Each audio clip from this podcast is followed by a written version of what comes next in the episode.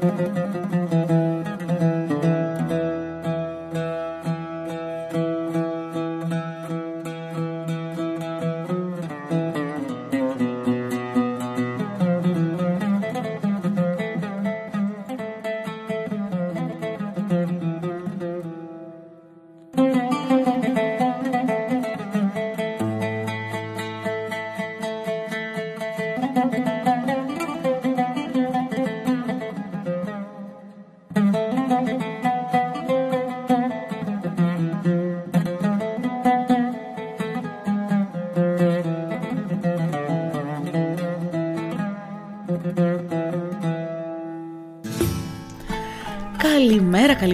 καλημέρα, καλημέρα σε όλα τα παιδιά. Είναι ένα πολύ ωραίο, κατανικτικό, γλυκό και ήρεμο Σάββατο, το Σάββατο του Λαζάρου, μία εβδομάδα ακριβώς πριν από την Ανάσταση. Έχουν ξεκινήσει οι σχολικές διακοπές, το ξέρω γιατί μου το λέτε, είστε χαρούμενα τα παιδιά, είστε ξεκούραστα, ετοιμάζεστε να παίξετε στον δρόμο κτλ. κτλ. Αλλά να σας πω κάτι παιδιά, και εγώ σαν δασκάλα είμαι και εγώ πολύ χαρούμενη να λέμε την αλήθεια, ε, θα ξεκουραστείτε εσείς, θα ξεκουραστώ κι εγώ.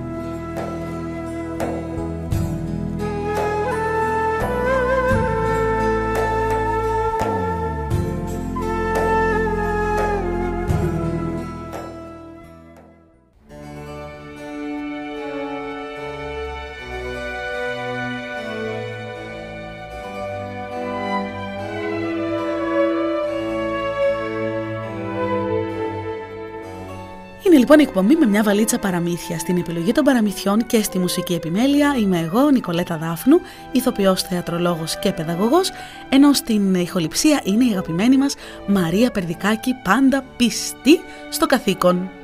Ακούμε και πάρα πάρα πολύ ωραία έτσι ήρεμη κλασική μουσική σήμερα που την έχω διαλέξει ειδικά για να χαλαρώσουμε και να μπούμε σιγά σιγά στο κατανικτικό κλίμα της Ανάστασης και για σήμερα παιδιά σας έχω ετοιμάσει κάτι εξαιρετικό.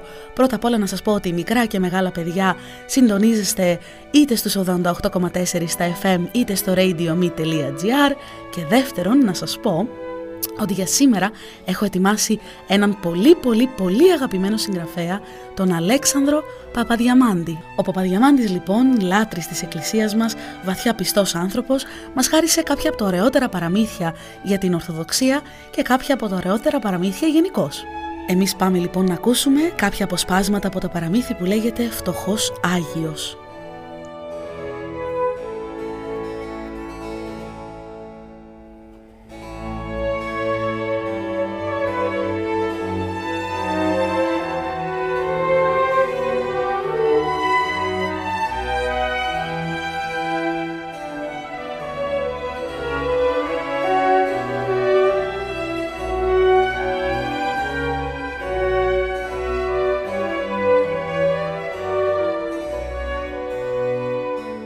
Όταν είμαστε παιδιά, σαν δεν είχαμε τι να κάνουμε, μιας και το χωριό μας δεν είχε μπόλικα μέσα για να διασκεδάσουμε, συνοδεύαμε πολλές φορές τις μητέρες μας και τις θείες μας σε διάφορες εκδρομές στις εξοχές ή περνούσαμε τη μέρα μας στα καθαρά και αμμουδερά ακρογιάλια, μόνο και μόνο για να μην αφήνουμε ήσυχες με τις αταξίες μας τις εργατικές γυναίκες που λευκαίνανε στη θάλασσα τα σεντόνια τους.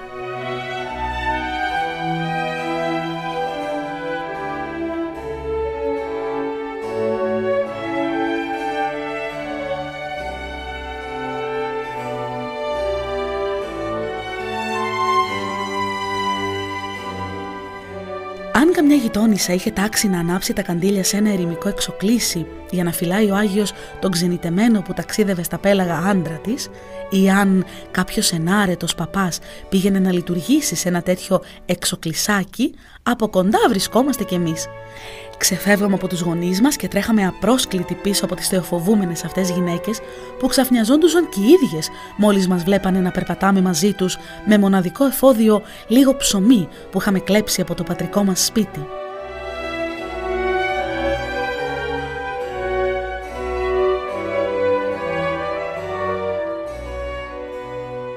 Η Η πιο όμορφη από αυτές τις εκδρομές γινόταν στο Κάστρο, την παλιά πόλη του νησιού, που ερημώθηκε μετά το 1821. Αυτό το κάστρο ήταν μια πραγματική γλαροφολιά. Ένας βράχος που ξεπετιότανε 100 οριές πάνω από τη θάλασσα, κατέληγε σε ένα στενό λαιμό και επικοινωνούσε με την ξηρά με μια ξύλινη κινητή γέφυρα. Όπως θυμάμαι από τις παιδικές μου αναμνήσεις και χωρίς καμία υπερβολή, το μέρος εκείνο ήταν η πιο άγρια τοποθεσία από όσες ανταμώνει κανείς στις χαρούμενες ακρογιαλιές μας. Το σημερινό χωριό που εγκατασταθήκανε μαζί με άλλους ξενομερίτες οι συμπατριώτες μου βρίσκεται σε μια καλολίμενη με συμβρινή τοποθεσία. Το παλιό κάστρο ήταν στην πιο βορεινή άκρη του νησιού, σε ένα μέρος απάτητο που δεν μπορούσε εύκολα κανείς να το πλησιάσει. Τόσο τόδερνε ο αέρας που και τα δυο ακόμα νησάκια, βράχοι επίσης χαμηλότεροι από τον πρώτο, δεν μπορούσαν καθόλου να το προφυλάξουν. Σε εκείνα τα νησάκια που δεν, ε, δεν είχαν ούτε μια χούφτα χώμα, φύτρωναν παράδοξα κάτι υπόπικρα αγριολάχανα που κάνανε νόστιμο φαγητό. Γι' αυτό πολλές φορές πολλοί διακινδυνεύανε τη ζωή τους και με αγώνα μεγάλο προσπαθούσαν να τα μαζέψουν σε εκείνα τα απόκριμνα βράχια. Εκείνο που δεν μπορούσε να χωρέσει σήμερα στο μυαλό του επισκέπτη είναι πώς κατορθώνανε να ζουν εκεί πάνω στον, στον κατάξερο και αφιλόξενο βράχο άνθρωποι. Σίγουρα τους έσπροχνε η ανάγκη.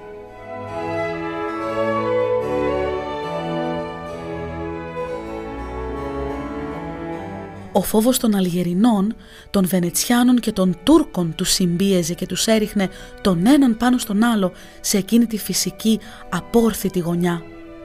Παιδί ακόμα πρόφτασα μέσα και γύρω από το παλιό φρούριο περίπου 30 εξοκλήσια που θυμίζανε μια εποχή γεμάτη ευσέβεια. Τα περισσότερα από αυτά ήταν πια ερήπια, άλλα είχαν μείνει με όρθιους τους τέσσερις τείχους και άλλα τέλος δείχνανε ότι οι βάρβαροι είχαν ληστέψει το ιερό και τις εικόνες τους. Σε λίγα μονάχα γινόταν η λειτουργία. Μερικά από αυτά υψωνόντουσαν όμορφα πάνω στα υπερήφανα βράχια και στους σκόπελους κοντά στην ακρογιαλιά, σχεδόν μέσα στη θάλασσα. Το καλοκαίρι τα χρήσωνε το ολόλαμπρο φως και το χειμώνα τα βρέχαν τα κύματα που ο τρελός βοριάς τάραζε και ξετίναζε οργώνοντας πέρα δόθε το πέλαγος, σπέρνοντας συντρίμια και ναυάγια στα ακρογιάλια, αλέθοντας τις γρανιτόπετρες σε άμμο, ξαναζυμώνοντας την άμμο σε βράχους και σταλαχτίτες, σκορπίζοντας σαν το γεωργό που λίχνιζε τα άχυρα των αφρώτων κυμάτων σε ψιλοστάγονες βεντάλιες.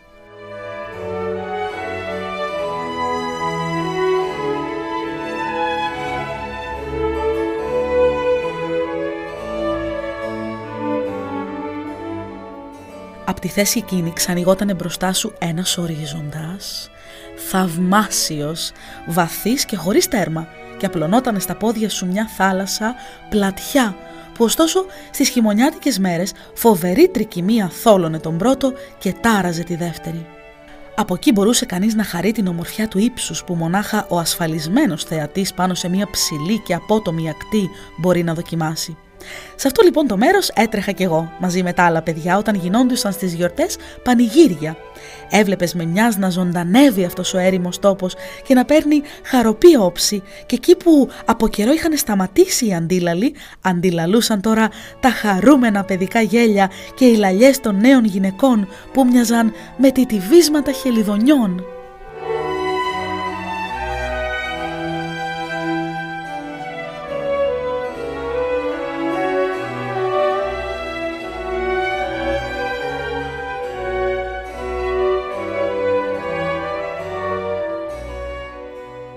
Δεν υπήρχε κανείς που να μην είχε ανέβει εκεί, γιατί ο καθένας μας τρεφότανε με την ιδέα του κάστρου και μεγάλωνε με όσα λέγανε οι μεγαλύτεροι για αμέτρητα τάχα φαντάσματα που φωλιάζανε στα χαλάσματα. Όσες φορές κάποιος μικρός φίλος μας έκανε για πρώτη φορά στη ζωή του το ευλαβικό αυτό προσκύνημα, η πρώτη από αγάπη για αυτόν φροντίδα μας ήταν μία έξυπνη νύλα Παραφυλάγαμε την ώρα που θα μπαινε σκυφτός στη μισοσκότεινη καμάρα του κάστρου και ενώ χάζευε και ήταν εσαστισμένος, εμείς κρυφά κρυφά χτυπούσαμε για τα καλορίζικα το κεφάλι του στη σιδερόπορτα και φωνάζαμε ξεκαρδισμένοι στα γέλια «Σιδεροκέφαλος!» Ωστόσο οι περισσότεροι από εμάς βρίσκανε ανίποτη ευχαρίστηση να χτυπάνε τρελά τις σπασμένες παλιές καμπάνες στα δύο-τρία εξοκλήσια που σωζόντουσαν ακόμα μέσα στο φρούριο. Ο καθένας μας τότε προσπαθούσε να ξεπεράσει τον άλλο στο να τη σπάσει μια ώρα αρχίτερα. Παρά τις διαμαρτυρίες του καλού παπά και το βούρδουλα του χωροφύλακα ή του κλητήρα της δημαρχίας που μας τον κούναγε απειλητικά. Ακόμα, ε, ντρέπομαι στα αλήθεια να το γράψω, μερικοί βάνδαλοι από την παρέα μας είχαν τη συνήθεια να γκρεμίζουν με πόδια και χέρια τα λιγοστά ντουβάρια των σπιτιών που μένανε ακόμα όρθια ανίποτη ευχαρίστηση δοκιμάζανε ρίχνοντας στο βαθύ πέλαγος που απλωνότανε μπροστά στο βράχο και βούιζε μανιασμένα τις πέτρες που βγάζαμε από τα γκρεμίσματα και περιμένοντας μερικές στιγμές μέχρι να φτάσει στα αυτιά μας το υπόκοφο πλατάγισμα από την πτώση που κάνανε τα συντρίμια.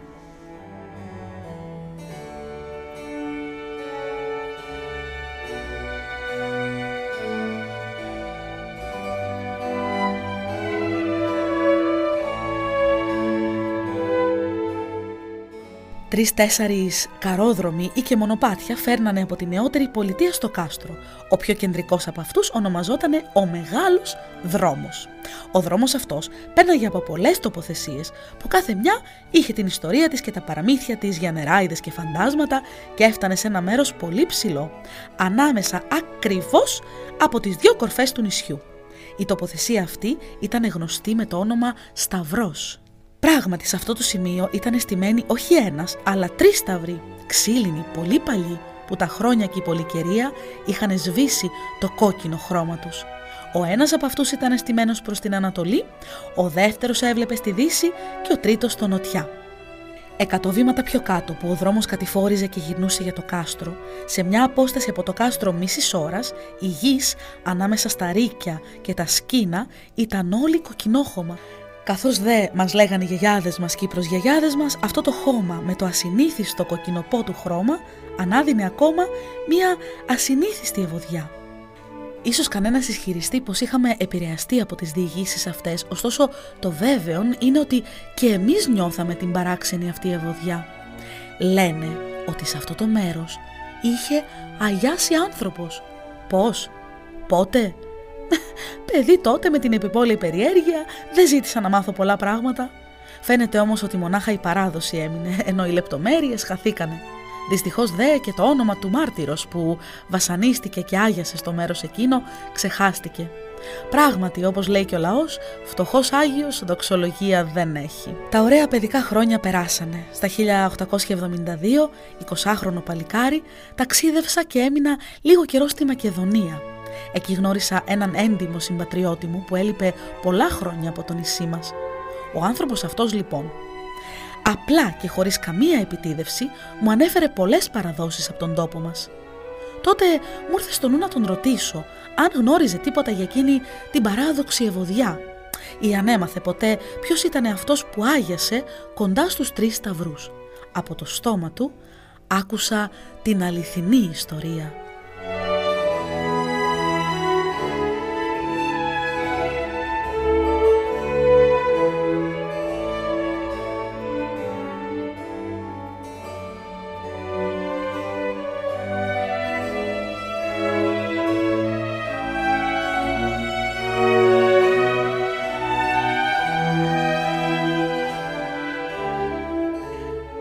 Κάποτε, αρκετά χρόνια μπροστά, κοντά στους τρεις σταυρούς, ζούσε ένας φτωχός τσοπάνος που εκεί κοντά στην πλαγιά έβοσκε τα γίδια του. Μια μέρα λοιπόν, πριν ξημερώσει, στα βαθιά χαράματα, ξύπνησε κατά τη συνήθειά του, άρμεξε τις γίδες του και ξυπνώντας τον παραγιό του, τον έστειλε να πάει στο χωριό για να δώσει την καρδάρα γεμάτη γάλα στον προεστό που είχαν συντροφικά τα γίδια. «Πρόσεξε», του είπε, «να μην αρχίσεις να γυρίσεις πίσω, αν δεις ότι αργούν να ανοίξουν τη γέφυρα, να κράξεις το φύλακα, τον πορτιέρι να ανεβάσει το γάλα στο κάστρο με το βίντζι. Ωστόσο, να μην φύγεις αν δεν σου μιλήσει ο κυραναγνώστης ο προεστός, μην τυχόν και έχει καμιά παραγγελιά. Το παιδί γρήγορα γρήγορα πέταξε από πάνω του την κάπα, νύφτηκε από το νερό της στάμνας, σκουπίστηκε με τα μανίκια του πουκαμίσου του και έφυγε τρεχάλα με την καρδάρα στο χέρι. Μετά ο Τσοπάνος έβαλε το υπόλοιπο γάλα σε μεγάλο καζάνι και ρίξε μέσα μπόλικο αλάτι από αυτό που μάζευε μόνος του τρέχοντας τα ακρογιάλια από βράχο σε βράχο που έβγαζε πεταλίδες και κοχύλια. και αφού ετοίμασε, άναψε φωτιά για να βράσει το γάλα. Ο καημένος το έκανε αυτό γιατί μάντευε ότι θα ήταν αναγκασμένος να φάει για μεσημεριανό φαγητό γάλα, πράγμα που δεν το ήθελε. Τι να τρώγε όμως, αν ο συνέτερός του στα γύρια δεν φρόντιζε να του στείλει κανένα ψαράκι ή καμιά παστή σαρδέλα, και αυτό ήταν το πιο πιθανό. Ο ίδιος ποτέ δεν ζητούσε. Ήταν φιλότιμος και προτιμούσε να μείνει νηστικό παρά να γίνει φόρτωμα σε άλλους.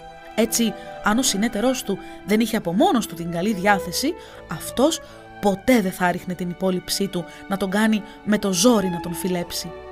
Άλλοι όμως τα καταφέρνουν έτσι να έχουμε καλή ψυχή, μια χαρά και με το συνέτερό τους τα έχουν καλά και ό,τι θέλουν τρώνε και τα δικά τους αρνάκια δεν πεθαίνουν τίποτε, ενώ τα μισακά τα τρώει πάντοτε ο αϊτός.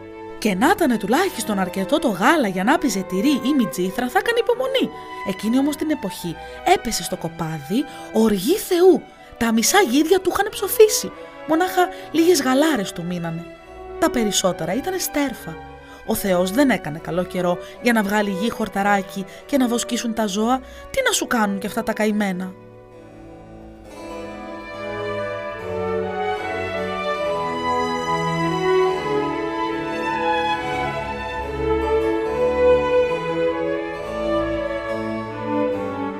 Τσου τσου, στέρφα, ε, ψαρί, όι, όι.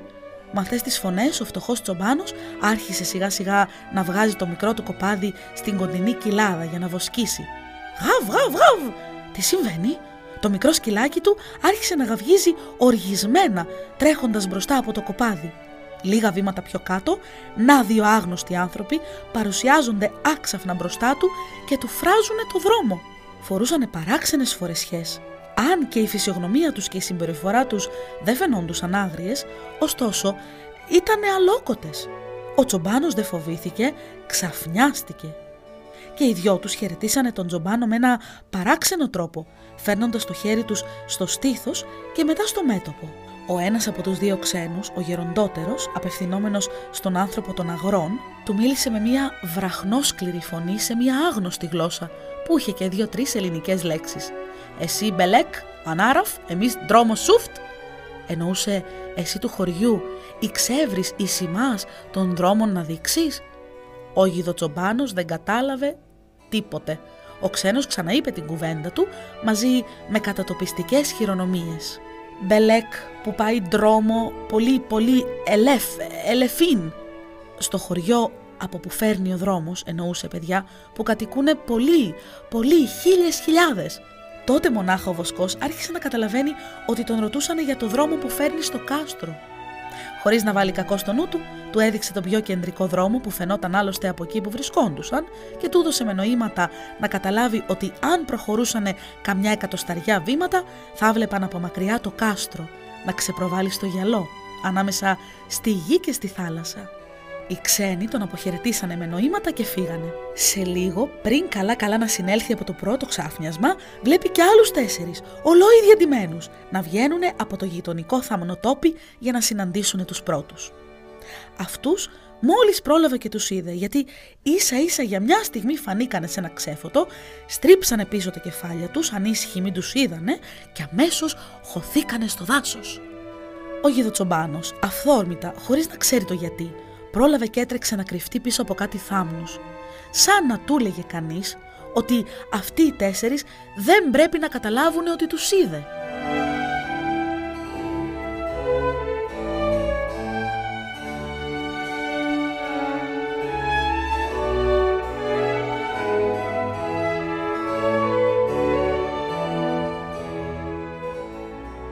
Σε λίγο και οι έξι χαθήκανε. Ο Βοσκός μετά από αυτό στάθηκε στην πλαγιά που βρισκόταν, έτσι καθώς ήταν ψηλός και παρισένιο με αχτένιστα και ακατάστατα τα αγριόξανθα μαλλιά του. Στάθηκε κουμπισμένος στην κλίτσα του και άρχισε να σκέφτεται γιατί εκείνοι οι περίεργοι άνθρωποι τον γεμίσανε φόβους και ανησυχίες. Εκείνη τη στιγμή η πρώτη ηλιαχτίδα που μόλις ξεπρόβαλε στην Ανατολή φώτισε το αυλακωμένο από πρόορες ζαρωματιές μέτωπο και το αδυνατισμένο πρόσωπο του παλικαριού που δεν ήταν καλά-καλά 40 χρονών. Και τότε, μέσα σε εκείνο το πρώτο φωτοφίλημα της Ανατολής, ο ψηλός τσομπάνος που τον είχε ψήσει ο ήλιος και τα βουνά τον είχαν σκληραγωγήσει, και έμενε απέδευτος και άξεστος βόσκοντας τα λίγα γίδια του στην πλαγιά των τριών σταυρών, τότε ο τσομπάνος αυτός φάνηκε σαν ένας άγγελος πλημμυρισμένος από μια θεία και εξαίσια ομορφιά. Από αυτή την υπερηγήινη στάση τον ξανάφερε στην πραγματικότητα σε λίγες στιγμές μέσα το θρόισμα φύλων και κλαδιών που άκουσε από πίσω του να κουνιόνται. Ο βοσκός ξεπήδηξε. Αυτό το θόρυβο τον έκαναν άνθρωποι που περπατούσαν με μεγάλη προφύλαξη μα που δεν κατορθώνανε μέσα στο κατάφι το δάσος να πνίξουν τελείως τα βήματά τους. «Κι άλλοι, κι άλλοι έρχονται», ψιθύρισε. «Θεέ μου, τι να είναι τάχα».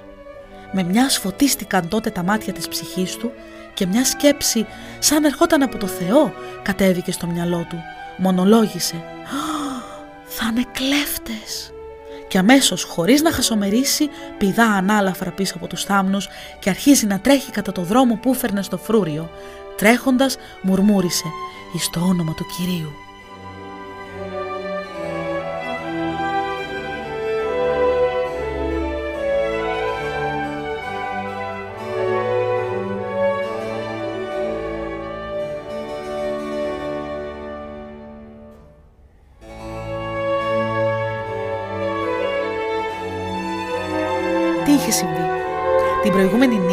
Ένα καράβι πειρατικό γεμάτο από άγριους και αιμοβόρους βαρβαρέζους άραξε στο λιμανάκι του Ασέλινου, στα νοτιοδυτικά του νησιού. Κατά τα χαράματα βγήκαν από το καράβι στη στεριά καμιά δεκαπενταριά περίπου ληστές, καλά οπλισμένοι και αρχίσανε να ανηφορίζουν στις πλαγιές του Ανάργυρου, πολύραχου και γραφικού βουνού και περπατούσανε με χίλιες προφυλάξεις από μονοπάτι σε μονοπάτι.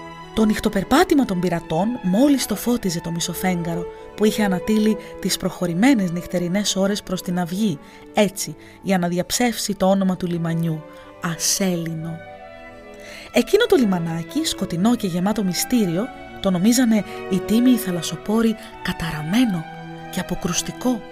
Εκεί, σε αυτό το λιμανάκι, η θάλασσα έβγαζε τους πνιγμένους ναυτικούς που ναυαγούσαν στον αντικρινό λευτέρι και χανόντουσαν μαζί με τα καράβια. Ο γεροντότερος της συντροφιάς, ο Σολμάν Βεν Μεϊμέτ, εβεβαίωνε τους συντρόφους του ότι είχε ξανάρθει στο φρούριο και ήξερε που κατοικούσαν οι άπιστοι, όπως έλεγαν οι Οθωμανοί πειρατές τους χριστιανούς. Μην ξεχνάτε όμως συμπλήρωνε ο αρχιπειρατής ότι περάσανε τόσα χρόνια από τότε και δεν καλοθυμάμε το δρόμο. Πράγματι, όταν ο Σολμάν είχε ξανακουρσέψει τους χριστιανούς του νησιού, το μακρόστριφτο και τσιγκελίσιο μουστάκι του ήταν κατάμαυρο, σαν κορακόφτερο.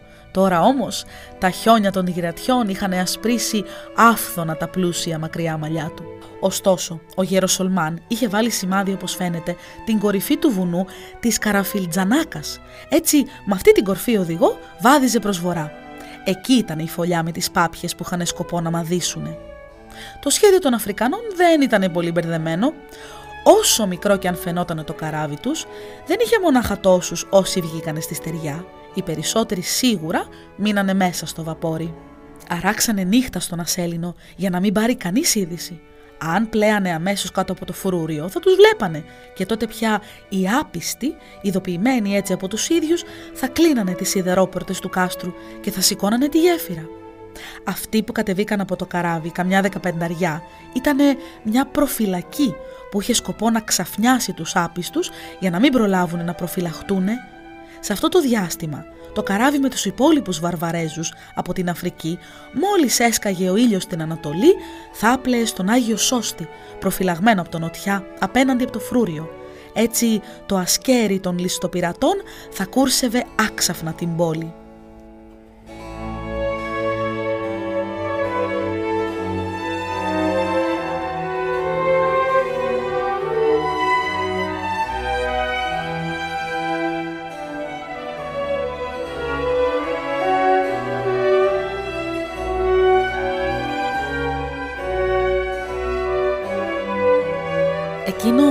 Τραβούσε κάθε τόσο τους ληστοπειρατές στο όμορφο νησάκι. Ήταν η φήμη ότι τάχα σε άγνωστα υπόγεια του κάστρου υπήρχαν λέει πολύτιμοι θησαυροί Βενετσιάνων, Τούρκων ή και λάφυρα ακόμα που κουβαλάγανε οι κλέφτες από τα χρόνια του 1821 και τη φήμη αυτή δικαιολογούσε η γεωγραφική θέση του νησιού ανάμεσα στην Κασάνδρα, τον Όλυμπο και την άσπρη θάλασσα, πραγματικό πέρασμα και ορμητήριο για πολέμους και εκστρατείες.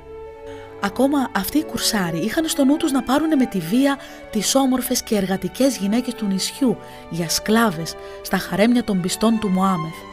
Όταν η προφυλακή των βαρβάρων έφτασε στην κορφή του Αγίου Κωνσταντίνου, η Αυγούλα είχε απλώσει κιόλα στην Ανατολή τη ροδόχρωμη πορφύρα της και οι δύο θάλασσες φαινόντουσαν από εδώ και από εκεί, η μία σαν σεντόνι με βαθυγάλαζα στιμόνια και άλλη καϊφάδια που παίζανε στη γαλινόμορφη έκτασή της οι αντάβιες της ολόφωτης Ανατολής και η άλλη σαν χωράφι υπόμαυρο από σκιά που ήταν ακόμα σπαρμένη από τη σκουριά της νύχτας.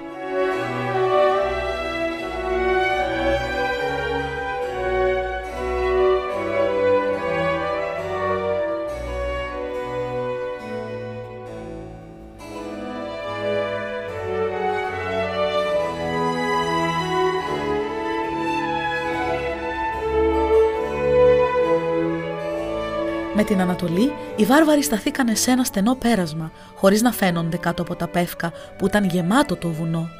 Τότε ο αρχηγός τους διέταξε να μοιραστούν σε τρεις ομάδες και κάθε μια να βαδίσει ξεχωριστά 500 μέτρα περίπου η μία από την άλλη, για να μην κινήσουν την υποψία σε κανένα χωρικό που θα έμενε στην εξοχή και θα τους έβλεπε πρωί-πρωί από μακριά. Είχαν κρύψει προσεκτικά κάτω από τα πλατιά τους σαν τα ράσα μπουρνούζια τα όπλα βγάλανε από τα ψιλοστρόγγυλα φέσια τους τα σαρίκια τους και έτσι μοιάζανε σαν ανατολίτες ζωέμποροι ή σαν γυρολόγοι.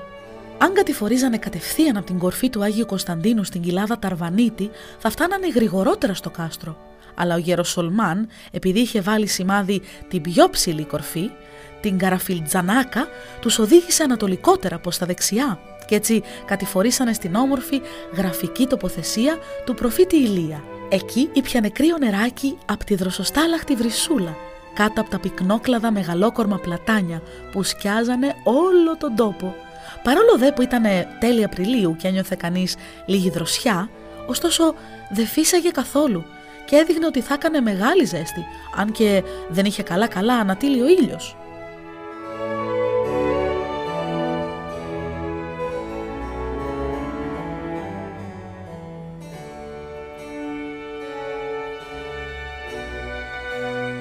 Από εκεί βαδίσανε βορειοανατολικά, περάσανε μια μεγάλη βουνοπλαγιά από όπου η ματιά σου πλανιέται στην ατέλειωτη θάλασσα του Αιγαίου που εκτείνεται ανάμεσα στα Γιονόρος, την Εύβοια και τα νησιά και όταν πια φτάσανε στα ριζώματα του βουνού της Καραφιλτζανάκας αρχίσανε να ανεβαίνουν βορειοδυτικότερα προς τα αριστερά. Μπήκανε σε ένα σκιερό ρέμα γεμάτο θάμνους και δέντρα και φτάσανε στο κρύο πηγάδι, κοντά στην τοποθεσία των τριών σταυρών. Εκεί καθώς λέγαν οι παλιοί, το παλιό πηγάδι είναι στοιχειωμένο και συχνά βγαίναν από μέσα φαντάσματα.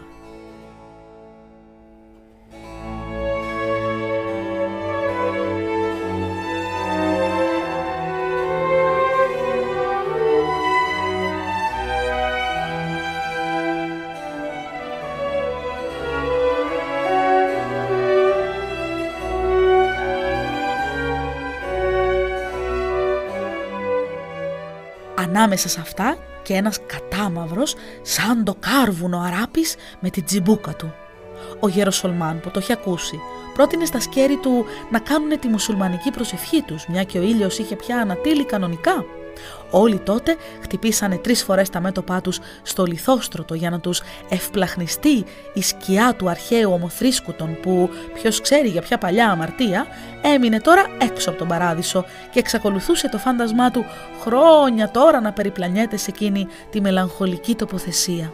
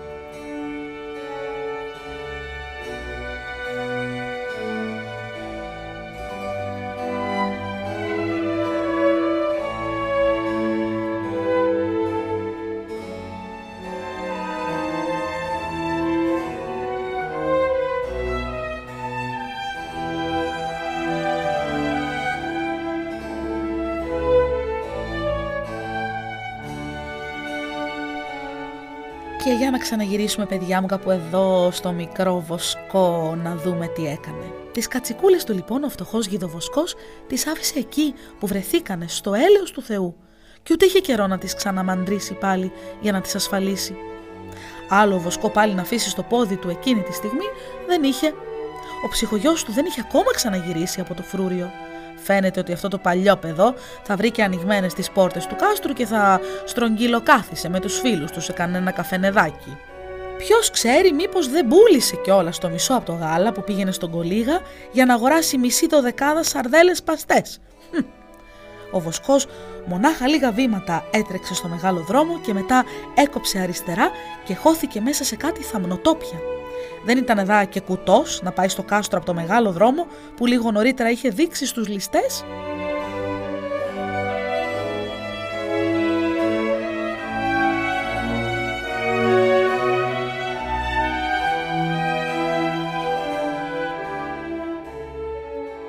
Γνώριζε πάρα πολλά δρομάκια και αρκετά μονοπάτια που τα ξέρανε μονάχα οι άλλοι βοσκοί.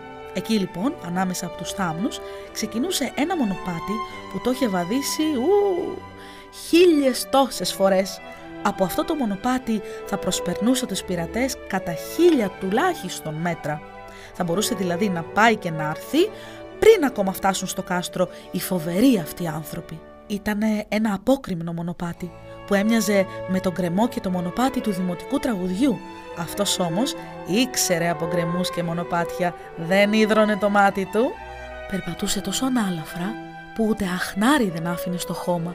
Στο ίσωμα τα πόδια του τρέχανε σαν ρόδες και στα βράχια γαντζονότανε σαν τανάλιες. Τα λουριά από τα τομαροτσά ρούχά του που σφιχτοδένανε στα καλάμια των ποδαριών του και γυροφέρνανε σαν λέπια φιδιού μοιάζανε φτερά στα πόδια του Έτρεχε κι όλο έτρεχε, σκαρφαλώνοντας τα βράχια, πηδώντας χαντάκια, κατεβαίνοντας στην απόκριμνη ακτή, προσπαθώντας να ισορροπήσει στις κοφτές πλαγιές εκεί που φυτρώνανε μονάχα γριολούλουδα, ξερόθαμνοι και ξεμοναχιασμένοι ασφόδελοι που λυκνιζόντουσαν πάνω από το πέλαγος και χαμογελούσαν παιχνιδιάρικα με τα βράχια της απότομης ακτής. Έτρεχε, ενώ σκεφτότανε πώς θα εφάρμοζε το σχέδιό του.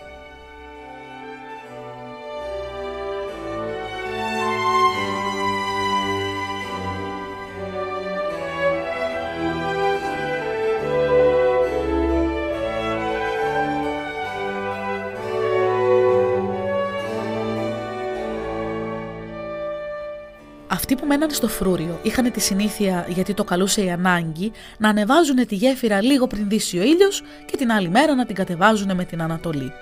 Αν λοιπόν έβρισκε τη γέφυρα να είναι ακόμα υψωμένη, πράγμα απίθανο γιατί είχε πια ξημερώσει, θα φώναζε στο φύλακα της πόρτας του φρουρίου να μην την κατεβάσει, για όνομα του Θεού. Αν πάλι ήταν κατεβασμένη η γέφυρα, που ήταν μάλλον βέβαιο, τότε θα τον εξόρκιζε τον πορτάρι να τη σηκώσει ψηλά αποκόπτοντας έτσι κάθε επικοινωνία με τη στεριά αν αγάπαγε το Θεό. Αλλιώτικα, το κάστρο θα έπεφτε στα χέρια των κουρσάρων. Τέτοιες σκέψεις τρυφογυρίζανε στο μυαλό του, τέτοιους φόβους ένιωθε, ενώ κατηφόριζε σε εκείνη την άγρια βορειοδυτική ακτή που μονάχα κατσίκια μπορούν και πατάνε. Μόλις έφτασε απέναντι από το εξοκλισάκι του Αγίου Σώστη που είχε χτιστεί ιδιότροπα πάνω σε ένα βράχο μέσα στη θάλασσα, λίγες μονάχα οριές από το γυαλό, έκανε τρεις φορές το σταυρό του και είπε: βοήθα μας Άι Σώστη να μην βγει ψεύτικο το όνομά σου. Μετά για να είναι πάλι πιο σίγουρος κατέβηκε ακόμη πιο χαμηλά προς το γυαλό και πάλι πατώντας ελαφρόγοργα ανέβαινε προς τη γέφυρα του κάστρου. Τώρα πια βρισκότανε μπροστά στο φρούριο.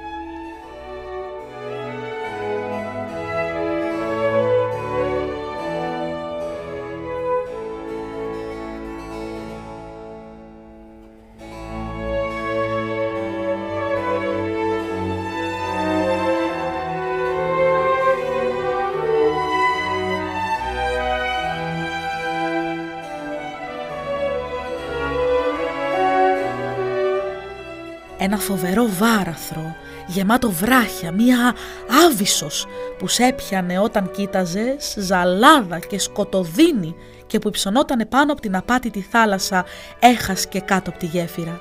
Η γέφυρα ήταν ακόμα υψωμένη, αν και είχε ανατείλει από ώρα ο ήλιος. Μόλις ο Τσοπάνος είδε τη γέφυρα να είναι υψωμένη, θυμήθηκε αμέσως τον παραγιό του και απορούσε τι να έγινε. Μην τυχόν έπαθε τίποτα, μην έπεσε Θεός φυλάξει στα χέρια των κουρσάρων, μήπως τον πιάσανε να γυροφέρνει εδώ και εκεί και τον πήρανε σκλάβο τους, γιατί θα μποκαταλάβαινε ο Βοσκός ότι αν οι βάρβαροι που συνάντησε τον αφήνανε και έζησε, το κάνανε από τη μεγάλη προφύλαξή τους, μιλάχει και προδοθούνε πριν φτάσουνε στο κάστρο. Αλλά όχι, ο παραγιός του δεν είχε πάθει σίδερο στη μέση του, τίποτα. Από την απορία του γρήγορα θα έβγαινε ο Βοσκός, πριν μάλιστα προλάβει να ρωτήσει.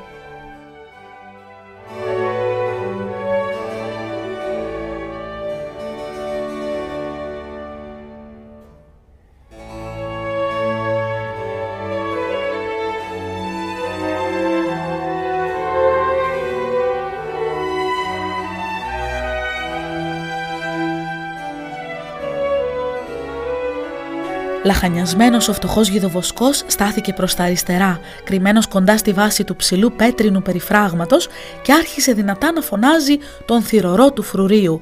Ε, απ' το κάστρο! Ε, πορτάρι! Καμιά απάντηση. Ο Βοσκός έκραξε μόση δύναμη είχε με τη μακρόσυρτη βραχνή φωνή του.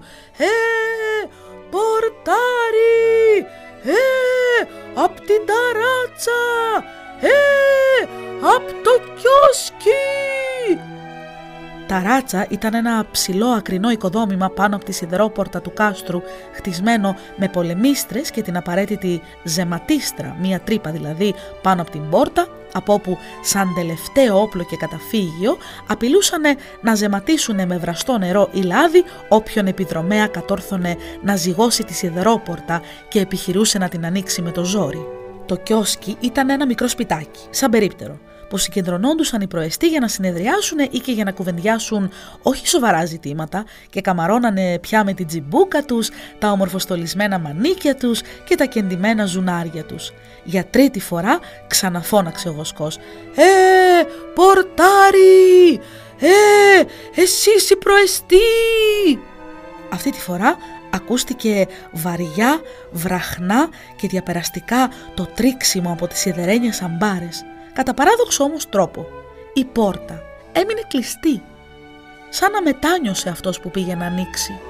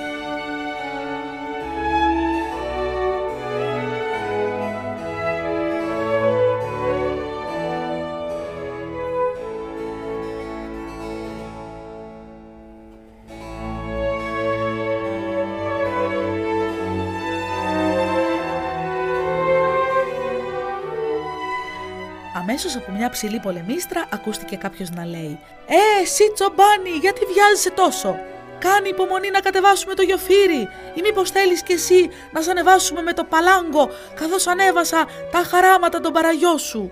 Εντελώς μηχανικά ρώτησε ο Βοσκός: Τον ανέβασες με το παλάγκο; Έφερε το γάλα του κύρα Αναγνώστη του προεστού και ο κύρα Αναγνώστη το θέλει φρέσκο, κατάλαβες.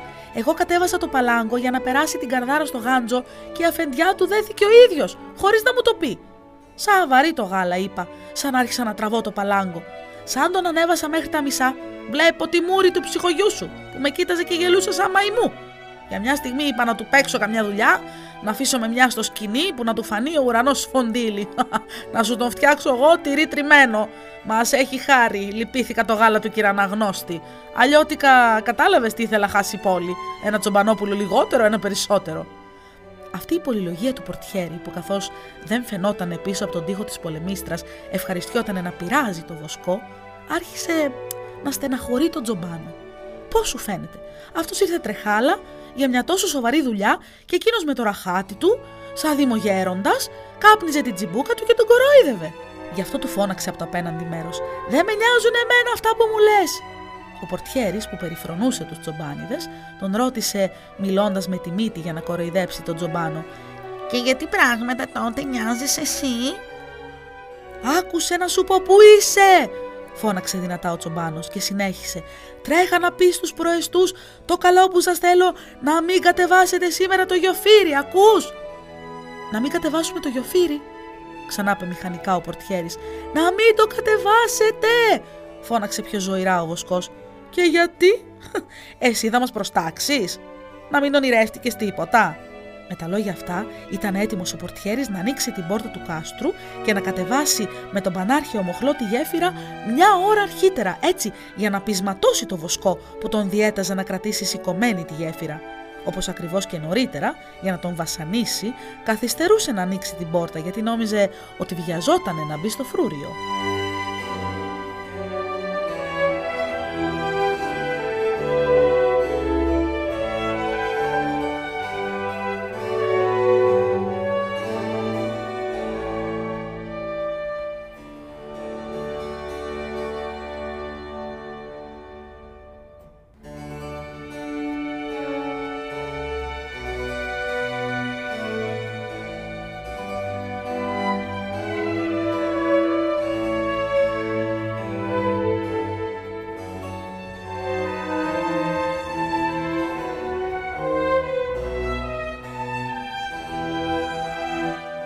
Μπαρμπαδήμος, έτσι λεγόταν ο πορτιέρης, ήταν η παραξενιά και η αντιλογία ζωντανεμένη στο πρόσωπό του.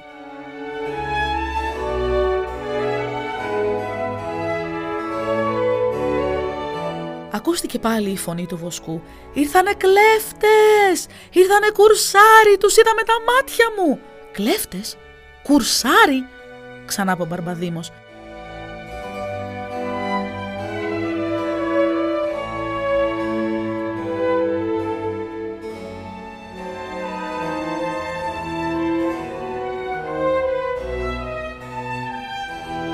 Σύρε να πεις στους προεστούς, πες και του κυραναγνώστη του κολίγα μου πολλά χαιρετίσματα από μένα, ήρθανε κουρσάρι, τους είδα πάνω στο σταυρό, έτσι να έχω καλό τέλος, είδα παραπάνω από 10 ως 12, θα είναι κι άλλοι κρυμμένοι, δεν ξέρω που έχουν αράξει το καΐκι τους, ωστόσο τους είδα, ήρθανε να με ρωτήσουν για το δρόμο. Ο Μπαρμπαδήμος άρχισε να καλοπροσέχει το πράγμα, μα για να μην αφήσει και ολότελα την αντιλογία του, φώναξε πάλι στο βοσκό. Άνθρωπέ μου, μήπως είδες όνειρο, πού θέλα βρεθούν οι κουρσάροι; Σου λέω, τους είδα με τα μάτια μου, όπου να είναι φτάνουν, μη κατεβάζεις το γεφύρι.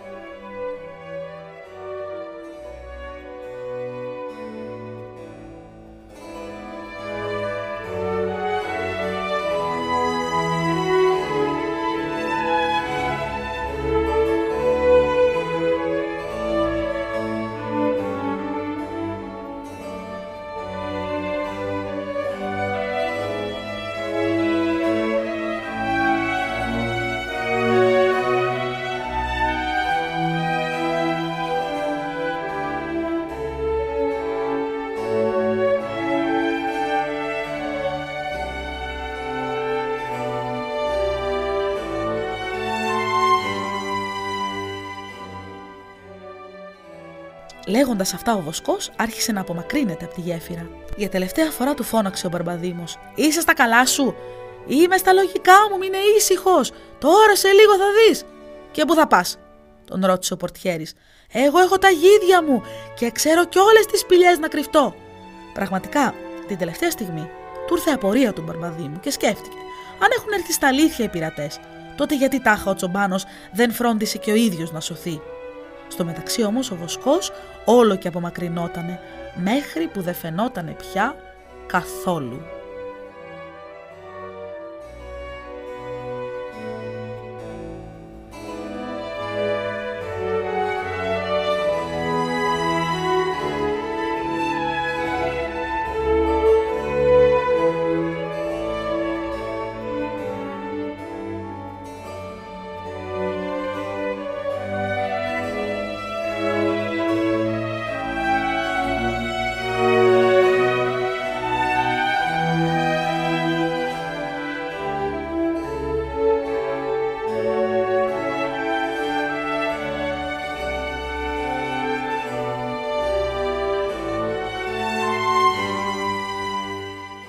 Μπαρμπαδήμος σταυροκοπιότανε συνέχεια πίσω από την πολεμίστρα.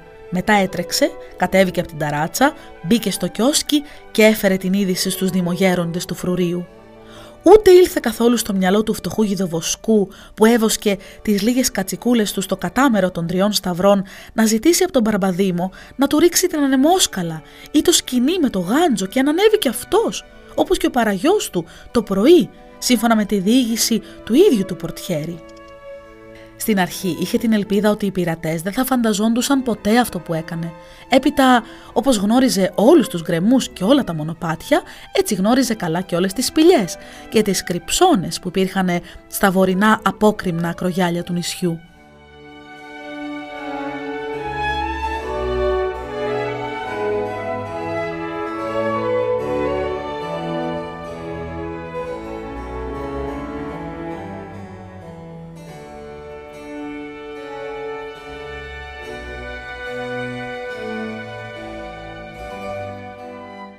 Λυπότανε το φτωχό κοπαδάκι του, το θεωρούσε πολύτιμο θησαυρό που του το εμπιστεύτηκε με τσιγκουνιά η μοίρα του για να το φυλάει.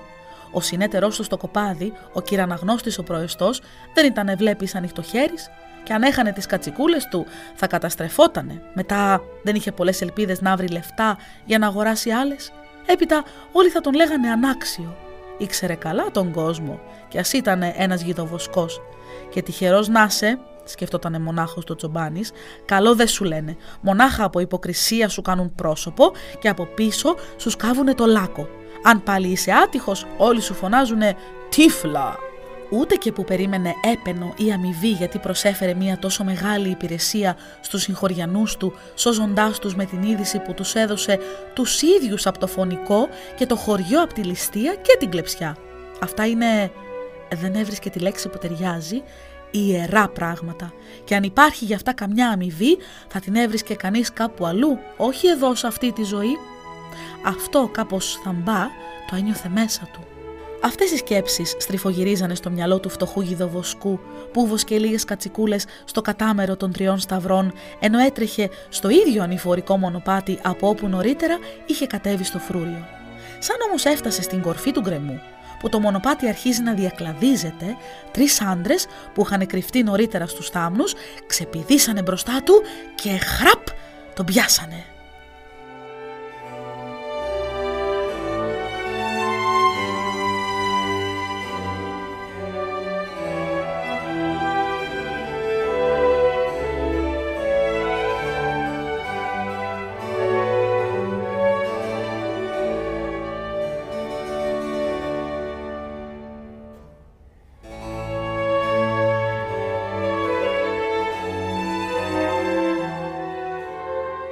Πρόλαβε ο τσομπάνος που ξαφνιάστηκε να πει «Αχ!»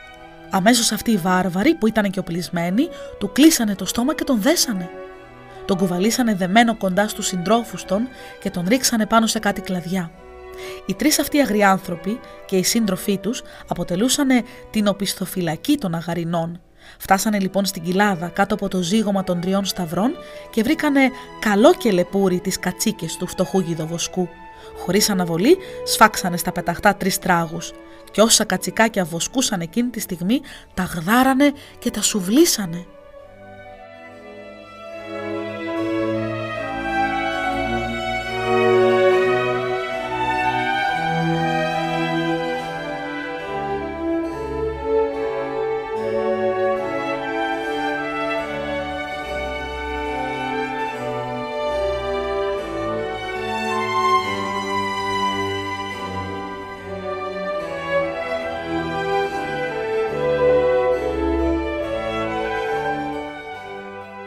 Καθίσανε και περιμένανε το σύνθημα. Είχαν συμφωνήσει με αυτούς που προπορευτήκανε πως άμα πατιότανε το κάστρο να ρίξουνε πέντε ντουφεκές.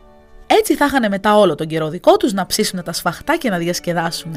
Ωστόσο κάποιος από αυτούς, ανυπόμονος φαίνεται και πεινασμένος, άναψε φωτιά για να ψήσει το πιο τρυφερό κατσικάκι.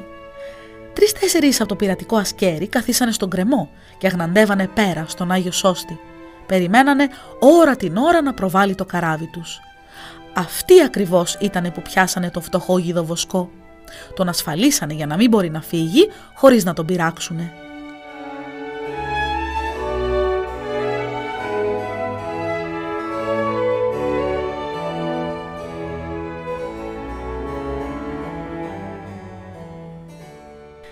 Σίγουρα δεν ξέραν ότι ο βοσκός πήγε στο φρούριο, και ούτε υποπτευθήκαν ότι αυτός ειδοποίησε τους συμπατριώτες του για τον ερχομό τους.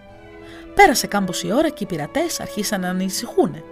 Το καράβι τους φάνηκε να πλέει σαν φοβισμένο πέρα από το κροτήριο της Αγίας Ελένης και φουντάρισε λίγο πιο εκεί από τον Άγιο Σώστη. Από το φρούριο όμως τίποτα δεν ακούστηκε.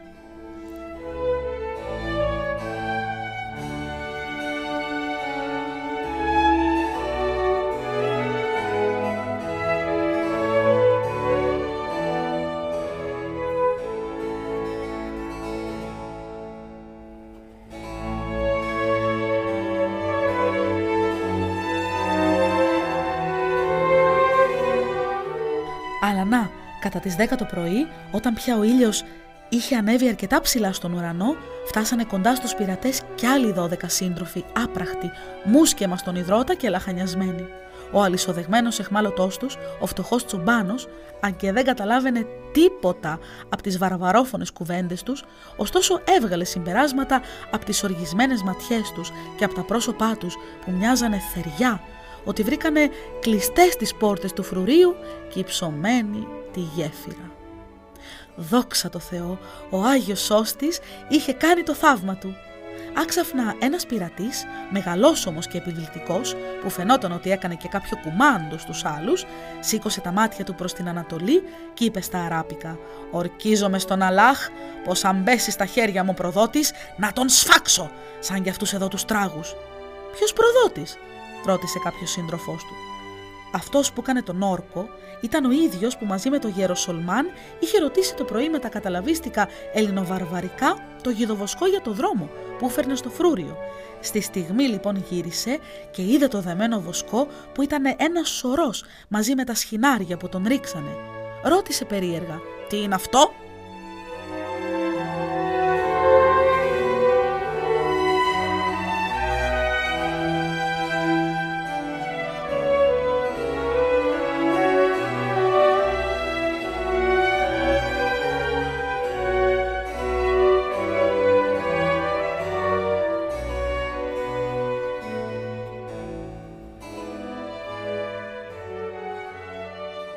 Σκύβοντας μάλιστα, άρχιζε να εξετάζει προσεκτικά το πρόσωπο του γιδοβοσκού. Τότε με μια έκρηξη θυμού και οργής απάντησε ο μεγαλόσωμος πειρατής σε εκείνον που τον ρώτησε νωρίτερα «Να ο προδότης σύντροφε!»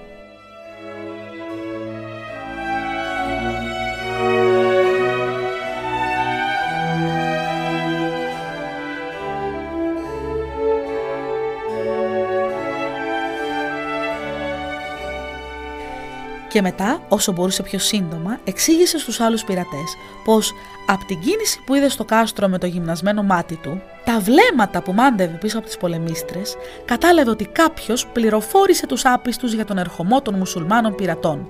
Αφού διηγήθηκε αυτά ο πειρατής, τους ρώτησε πού βρήκανε αυτό τον άπιστο. Οι σύντροφοί του εξιστορήσανε πως τον πιάσανε τη στιγμή που σκαρφάλωνε στον κρεμό, εκεί κάτω που είχαν κρυφτεί για να παραμονεύουνε. Και τότε για άλλη μια φορά μέσα σε αναρρύθμιτες βγήκε αληθινή η προφητεία του Χριστού και ένας ακόμα ορκισμένος βάρβαρος έδοξεν λατρείαν προσφέρειν το Θεό.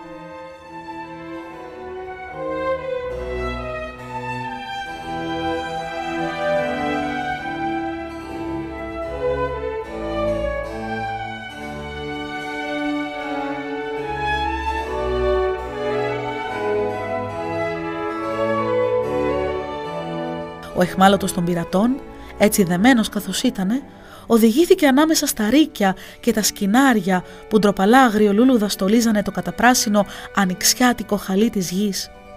Εκεί τον τραβήξανε με αγριοφωνάρες οι αγαρινοί και εκεί πέρα ο φτωχός γιδοβοσκός έλουσε με το μαρτυρικό του αίμα τα λουλούδια και τα χλωρά κλαδιά.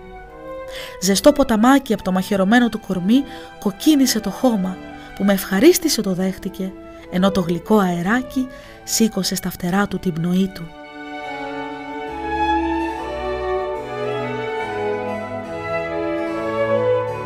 Εκεί ο φτωχός γιδοβοσκός κοιμήθηκε τον ύπνο του παραδείσου, θυσιασμένος για να σωθούν άλλοι, απαράλλαχτα όπως έκανε ο καλός ποιμένας όλων μας, ο Χριστός, που θυσίασε τη ζωή του για να σωθούν τα λογικά πρόβατα, οι άνθρωποι. Και μετά από αυτό το μαρτύριο του γιδοβοσκού, πώς να μην ευωδιάζει το χώμα.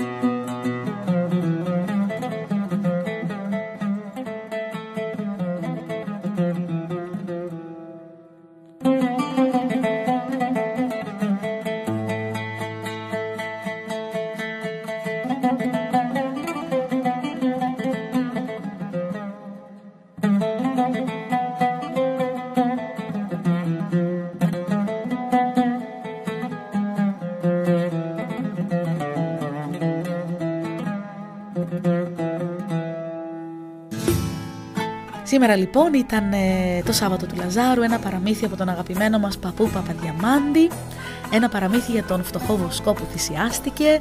Ευχόμαστε να έχετε μια πολύ πολύ όμορφη υπόλοιπη εβδομάδα, δηλαδή Σάββατο, Κυριακή και η ερχόμενη εβδομάδα μέχρι την Ανάσταση. Σήμερα ήταν μαζί σας στην εκπομπή με μια βαλίτσα παραμύθια η Νικολέτα Δάφνου, στην επιλογή των παραμυθιών και στη μουσική επιμέλεια, ενώ στην ηχοληψία ήταν η Μαρία Περδικάκη. Καλή ξεκούραση σε όλους, υπέροχο Σαββατοκύριακο, τα λέμε το Σάββατο της Ανάστασης. Να είστε καλά!